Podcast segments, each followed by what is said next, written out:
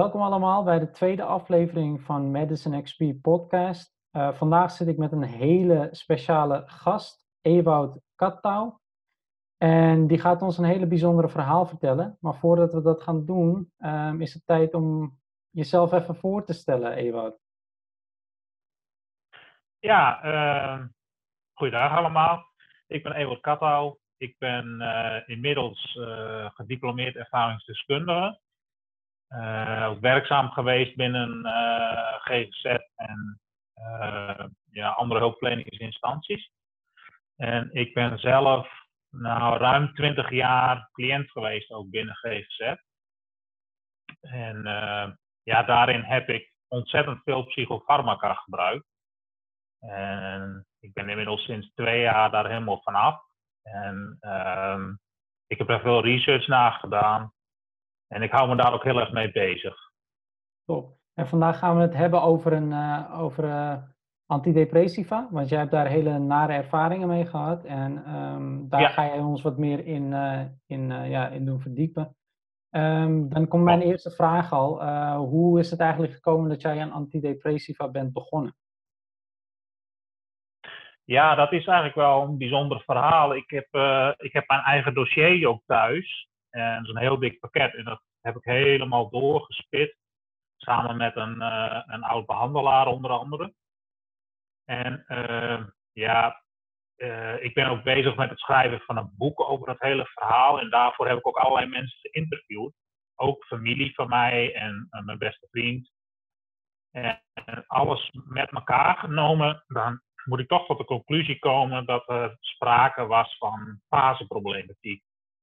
Ik was uh, jaar of 18, 19. Toen liep ik toch wel heel erg vast in het leven. En ik kan het ook nu wel terughalen waar het allemaal mee te maken. Dat had echt met psychosociale uh, problemen had dat te maken. Alleen, uh, ja, destijds ben ik daar toen mee naar de huisarts gegaan. En ja, twintig minuten daarna stond ik buiten met een doosje uh, Penlavaccine Effexor, een antidepressiva. En uh, ja, daar is het verhaal eigenlijk begonnen. En ja. dat is nou, 25 jaar geleden. Zo, en dus uh, je hebt het toegeschreven gekregen. En wat verwachtte jij op dat moment van, van die medicatie? Verwachtte jij iets ervan? Of dat het allemaal alles zou weghalen voor jou? Dat alles weer goed zou komen? ja, eerlijk gezegd wist ik helemaal niet wat ik daarvan moest verwachten. Ik had ook helemaal niet verwacht dat ik medicijnen zou krijgen. Uh, want ik was eigenlijk net daarvoor wat begonnen te praten met mijn ouders. En ik had ook wel verteld dat het niet zo goed met me ging. En eigenlijk had ik al een beetje het idee, nou ja, ik, ga, ik, ik moet daar wat hulp bij hebben. En uh, dan gaat er wel met mij gepraat worden om te kijken van wat is er nou aan de hand. En ja, dat was niet zo. Uh, ik kreeg een, recept voor een antidepressiva. Dus ik wist eigenlijk helemaal niet zo goed wat ik daarvan kon verwachten, überhaupt niet. Maar uh, ja, goed, dat was al een beetje een andere tijd dan nu. Dus ruim uh, ja, 25 jaar geleden. Ik was zelf nog jong. Um, dus ik ging er ook vanuit, ja, maar als de dokter mij deze pil geeft, dan zal dat wel goed zijn. Ik had wel een soort naïef blindelings vertrouwen in uh, de dokter, zeg maar. Ja, en um, vertel eens wat meer over je ervaring. Wat heb jij meegemaakt eigenlijk toen jij begon met, met antidepressiva? Want daar gaat dit hele, uh, de, deze hele aflevering ja. eigenlijk over. Maar jij hebt echt hele nare dingen meegemaakt. Ja, het is eigenlijk een beetje een absurd verhaal geworden in die zin. Want uh, ik kreeg gelijk al een vrij hoge dosering, 225 milligram. Dat werd snel opgebouwd. En uh, eigenlijk uh, vrijwel direct kreeg ik allerlei nare bijwerkingen. Zo, ik had bijvoorbeeld nooit slaapproblemen gehad, maar uh, vanaf het begin kon ik eigenlijk niet meer goed inslapen en doorslapen. Nou ja, nou was dat nog een vrij mild probleem. Maar ik kreeg, uh, ik, ik ontwikkelde ook depersonalisatie. Dus dat is een beetje het gevoel dat alles om je heen een droom is. Dat je in, niet helemaal in de werkelijkheid meer bent. En uh, wat ik nu weet is dat ik akathesie ontwikkelde. En dat is, ja, dat is eigenlijk dat je heel erg onrustig en druk wordt. Uh, bewegelijk, een drang naar beweging, maar ook heel druk en onrustig in mijn hoofd. En um, ja, daar kwam bij dat ik verschrikkelijk angstig werd. En uh, de depressie, de depressieve gevoelens die ik had, die werden enorm versterkt. En ik werd steeds wanhopiger. En dat is ook terug te lezen in mijn dossier, dat op het moment dat ik antidepressiva krijg, uh, ja, dat het echt wel bergafwaarts gaat. Alleen was, uh, dit was mid jaren negentig. vaccine was eigenlijk nog maar net op de markt. En er was toen nog een sterk geloof dat dit soort medicijnen eigenlijk geen bijwerkingen hadden en heel goed werkten, geen ontwenning gaven. Dus die, die bijwerkingen die ik had, werden ook niet gezien als bijwerkingen. En eerlijk gezegd uh, heb ik dat zelf ook niet zo gezien. Want ik, ik, ik kreeg daar ook nooit iets over te horen dat dat kon überhaupt, al dat soort ernstige bijwerkingen. Dus eigenlijk ging ik ervan uit, en ik denk de dokter ook, dat ik gewoon uh, steeds zieker werd. Dus dat ik echt ziek werd. En al heel snel werden er uh, ook allerlei medicatie aan toegevoegd. Omdat ik niet meer sliep, kreeg ik slaapkalmeringsmiddelen. Omdat ik uh, last had van depersonalisatie, dacht men dat dat een beetje een voorbode van een psychose was. Omdat je toch een beetje een, een tekening, of tenminste ja, je, je bent niet helemaal meer in de werkelijkheid.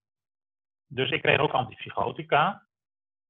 En daarvan, nou ja, van dat soort medicijnen begon mijn stemmingen ook veel meer te wisselen. Dat schommelde wat meer. Dus dacht men ook dat ik toch een vorm van uh, bipolair had. Dus kreeg ik daar ook weer uh, lithium bij bijvoorbeeld. En zo is eigenlijk in het eerste half jaar, nadat ik mijn eerste antidepressiva kreeg, heb ik al 13 verschillende soorten psychofarmaca gehad. Zo. En um, ja, eigenlijk ging het. Ik denk dat ik nadat ik mijn eerste antidepressiva kreeg, dat ik anderhalf of twee maand later, uh, maanden later, werd ik ook al opgenomen, omdat het eigenlijk zo ernstig werd dat ik echt heel suicidaal werd ook. Nooit gebeurde. Als jij dit al besproken met je arts uh, nadat je al die verschijnselen had gekregen en hoe reageerde hij daarop? Nou, het probleem is een beetje dat de huisarts die heeft het in eerste instantie voorgeschreven. Maar die heeft vrij snel daarna mij doorverwezen naar een psychiater van het RIAG. RIAG was toen destijds een ambulante eh, GGZ-vorm, zeg maar. Dus die, kijk, die psychiater, die, toen die mij voor het eerst zag, toen zat ik al aan de antidepressiva. Dus die zag een beeld bij mij uh, van toch wel een behoorlijk uh, ja, zieke jonge man. Maar die had natuurlijk ook niet het idee van dat komt door die pillen. En zeker mid jaren negentig was men helemaal niet zo op de hoogte van dat soort ernstige bijwerkingen, überhaupt niet. En uh, deze man, die, ja, dat is ook een beetje het probleem in psychiatrie. Het is heel subjectief. Dus je, je ziet iemand, je ziet een cliënt, je hoort een cliënt. En uh, ja, je bent je, een, een psychiater is zijn eigen diagnostisch gereedschap eigenlijk. Dus hij, hij of zij kijkt naar jou, hoort hoort je aan, kijkt naar een stukje geschiedenis misschien en trekt daar bepaalde conclusies uit. Nou ja, de een trekt die conclusie, de ander trekt die conclusie. Maar uh, blijkbaar is toen niet de conclusie getrokken van nou, dit kon wel eens uh, door de medicatie komen. En die conclusie is door mij ook niet getrokken op dat moment. Ja, want wanneer kom jij er eigenlijk achter dat, dat, dat, dat je wist dat het door de medicatie kwam? Nou, eigenlijk pas heel recent. Want uh, kijk, dat is ook wat ik ook zei. Van het, het is een beetje een absurd verhaal geworden. Want uh, ik ben toen twee jaar opgenomen geweest in een psychiatrische uh, inrichting. En daar heb ik in twee jaar tijd heb ik twintig verschillende soorten psychofarmaca gehad. En in de jaren daarna is dat eigenlijk alleen maar doorgegaan. En in totaal heb ik nu iets van 41 verschillende soorten psychofarmaca gehad in mijn leven. En er is eigenlijk geen, ja, 23 jaar lang is er eigenlijk geen jaar geweest waarin daar niet allerlei veranderingen in zijn geweest. Dus uh, ja, je kunt stellen dat ik constant in opbouw en afbouw van medicatie heb gezeten. En ik ben altijd verschrikkelijk ziek geweest en heb daar heel slecht op kunnen functioneren. Maar ik had dat zelf nooit door. Ik dacht altijd dat ik gewoon zo ontzettend ziek was. Dat ik gewoon een ernstig psychiatrisch patiënt was. En pas nadat ik gestopt ben, helemaal gestopt ben met alle medicijnen, en ik daar veel meer over ging lezen, ik me er echt goed in ging verdiepen, toen kwam ik erachter van ja, maar wacht even, uh, dit klopt gewoon eigenlijk helemaal niet. De diagnostiek die gedaan is, die klopt eigenlijk niet. En überhaupt dat ik met initiële problemen die eigenlijk helemaal niet zo ernstig waren, zo'n bak met pillen heb gehad, is eigenlijk absurd. En uh, ik heb ook de laatste jaren heel veel gelezen over de bijwerkingen. En het probleem is dat er heel veel onderzoekers zijn waaruit niet blijkt dat, er zoveel, dat je zoveel bijwerkingen kunt krijgen. Er is ook een hele grote kloof tussen uh, uh, door de farmaceutische industrie gefinancierde uh, onderzoeken en uh, daadwerkelijke ervaringen van gebruikers. Daar zit vaak een hele grote kloof tussen. En dat, is, dat zijn dingen waar ik eigenlijk pas de laatste paar jaren achter ben gekomen. En ken jij mensen in je omgeving die eigenlijk ook uh, hetzelfde hebben gehad als wat jij hebt gehad? Of lees je daar verhalen over? En uh, heb je soortgelijke mensen in jouw eigen omgeving ook? Ja, helaas wel. En uh, ja, ik ken, ik ken ja, persoonlijk wel mensen die vergelijkbare situaties hebben meegemaakt of daar nog in zitten. En wat eigenlijk maar jaren, jaren, jaren doorgaat en eigenlijk niks verbeterd. En ik heb daar ook wel heel veel over gelezen. Eh, er zijn hele goede peer support sites waarin je heel veel van dit soort informatie kan vinden. Je hebt uh, risk.org, dat is een site van David Healy in Engeland. Daar is ook heel veel van dit soort informatie op te vinden.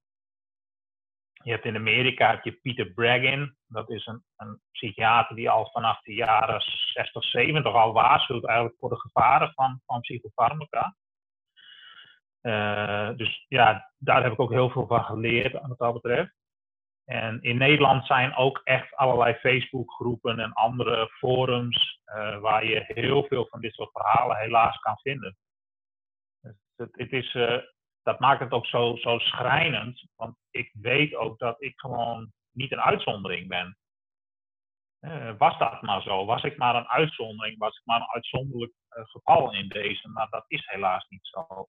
Ja, en hoe zie jij, hoe zie jij eigenlijk de verbetering binnen, binnen uh, psy, psy, met mensen met psychische problemen? Dus ehm, is de oplossing wel een pil? Of hoe zie jij dat nu voor je? Hoe zou jij het anders willen hebben?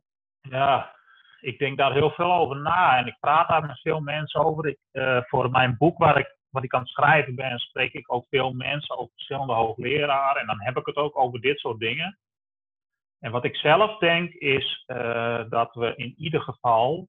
Uh, kijk, de psychiatrie is eigenlijk al decennia lang heel erg biologisch georiënteerd. En uh, er zijn allemaal enorme beloftes geweest over we eh, allerlei biomarkers gaan vinden voor psychiatrische ziektes in het brein. Er wordt heel veel breinonderzoek gedaan. Maar eigenlijk tot nu toe komt daar nooit echt iets concreets uit. Dus ik denk dat we daar ook mee, een beetje mee moeten ophouden. Met, uh, uh, we zijn ooit die weg ingeslagen, maar ik denk niet dat dat een goede weg is. En ik denk, en kijk, een mens, een mens is heel complex en een mens staat in verbinding met alles en iedereen om zich heen. Dus een mens is niet alleen zijn brein. En een brein is niet per definitie ziek als jij psychische problemen hebt. Maar dat heeft vaak heel veel met de context te maken waarin je uh, leeft. En ik denk dat we uh, daar een heel groot stuk in missen. En je hebt in de jaren zeventig had je echt de, meer de opkomst van een sociale psychiatrie. En ik denk wat dat betreft, uh, ja, toen heb je ook een opkomst gekregen van meer psychotherapeuten, vaak vrouwelijke psychotherapeuten en maatschappelijk werkers, al die dingen. En de psychiaters, de psychiatrie, die verloor een beetje aan terrein wat dat betreft. En die zijn, hebben toen eigenlijk de handen ineen geslagen met de farmaceutische industrie. En die hebben gewoon eigenlijk hele goede campagnes en lobby's gehouden voor het biologische paradigma. En uh, ik denk dat we daar veel te ver in doorgeslagen zijn. Ja, ik, ik, zoals ik, ik denk wel, ja. Ja. Ja, zoals ik het nu hoor, is het zeg maar dat, dat we eigenlijk in een tunnelvisie zitten van het het ligt aan het brein, maar waarschijnlijk ligt depressie, depressieve mensen, weet je wel, wanneer ze dat krijgen, ligt het eigenlijk veel dieper dan alleen je brein. Ja, zeker, daar ben ik van overtuigd. Ik, ik, kijk, ik wil niet zeggen dat er helemaal geen, enkele, geen enkel biologisch aspect aan is. Ik dat denk, dat kan zeker hoor. Ja, als jij uh, hormonaal dingen in de war zijn, of nou, je hebt een, een, slecht werkende schildklier, of je, je hebt bepaalde vitamine tekort, of nou ja, je hebt een onderliggende ziekte, of de kan, er kunnen zeker biologische aspecten een rol spelen. Maar ja, ik denk dat je het wel echt moet bekijken dat dat een onderdeel kan zijn. Maar het, psychosociale stuk en ook het, maatschappelijke, hè, wat voor maatschappij leef je in en hoe verhoud je je daartoe? Hoe is je opvoeding geweest? Hoe was je relatie met anderen? Hoe was je relatie met je opvoeder? Nou ja, er zijn zoveel aspecten die daar een rol in spelen dat wij, we moeten ons niet blind staren op dat biologische aspect. Ja. En wat wij in het biologische aspect ook eigenlijk doen, is dat we met hele grove middelen zware middelen, uh, ja, chemische correcties doen op, op iets waarvan wij denken dat dat een biologisch probleem is. Wat eigenlijk nooit echt zo bewezen is. Ja, en je had het over je boek, hè? Eh, ik ben daar nu heel erg nieuwsgierig naar. Ik denk de luisteraars ja. ook wel. Wat ga je daar eigenlijk in behandelen en wanneer kunnen ze het verwachten? Of uh, gaat het nog wel even een tijdje duren? Ja, dat gaat nog wel even duren, want ik, uh, de opzet is dat ik uh, eigenlijk mijn, nou ja, ik probeer mijn hele verhaal zo gedetailleerd mogelijk te vertellen. Dus dat is een verhaal van ruim 20 jaar psychiatrie, mijn eigen ervaring daarin. En ik interview daar, wat ik eerder al zei, ik interview daar mijn familie voor, het gezin waar ik uitkom en mijn beste vriend. Maar ik heb daar ook al verschillende oud-behandelaren, dus die mij ook daadwerkelijk behandeld hebben, heb ik geïnterviewd. En ik interview dus een aantal hoogleraren. Paul Vragen heb ik geïnterviewd. Uh, Jim van Os, Dick Bijl, Rudy de Hu, dat soort mensen. En uh, wat ik probeer is, is mijn verhaal een beetje te duiden aan de hand van die interviews ook in mijn eigen beleving. Maar ook om uh, de psychiatrie in zijn geheel wat beter te begrijpen. En ook te kijken van ja, maar wat gebeurt er eigenlijk in die psychiatrie? Hoe staan we daarin? En uh, aan het eind van het boek probeer ik ook wel wat aanbevelingen te doen. En aan de hand van mijn eigen ervaring, maar ook aan de hand van de interviews dus met de oud-behandelaren en de, de, de deskundigen, zeg maar. Ja, dus en uh, als laatste vraag, maar wel een hele belangrijke.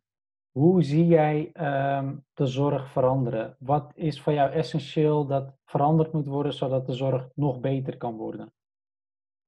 Jouw visie daarop? Ah, om te beginnen denk ik dat we veel terughoudender moeten zijn met het voorschrijven van psychofarmaca. En als we dat doen, ik zeg niet dat je het nooit moet doen, want ik denk dat er wel degelijk situaties zijn waarin je er niet echt omheen kan. Maar als je dat doet, uh, doe het met zo min mogelijk en zo kort mogelijk.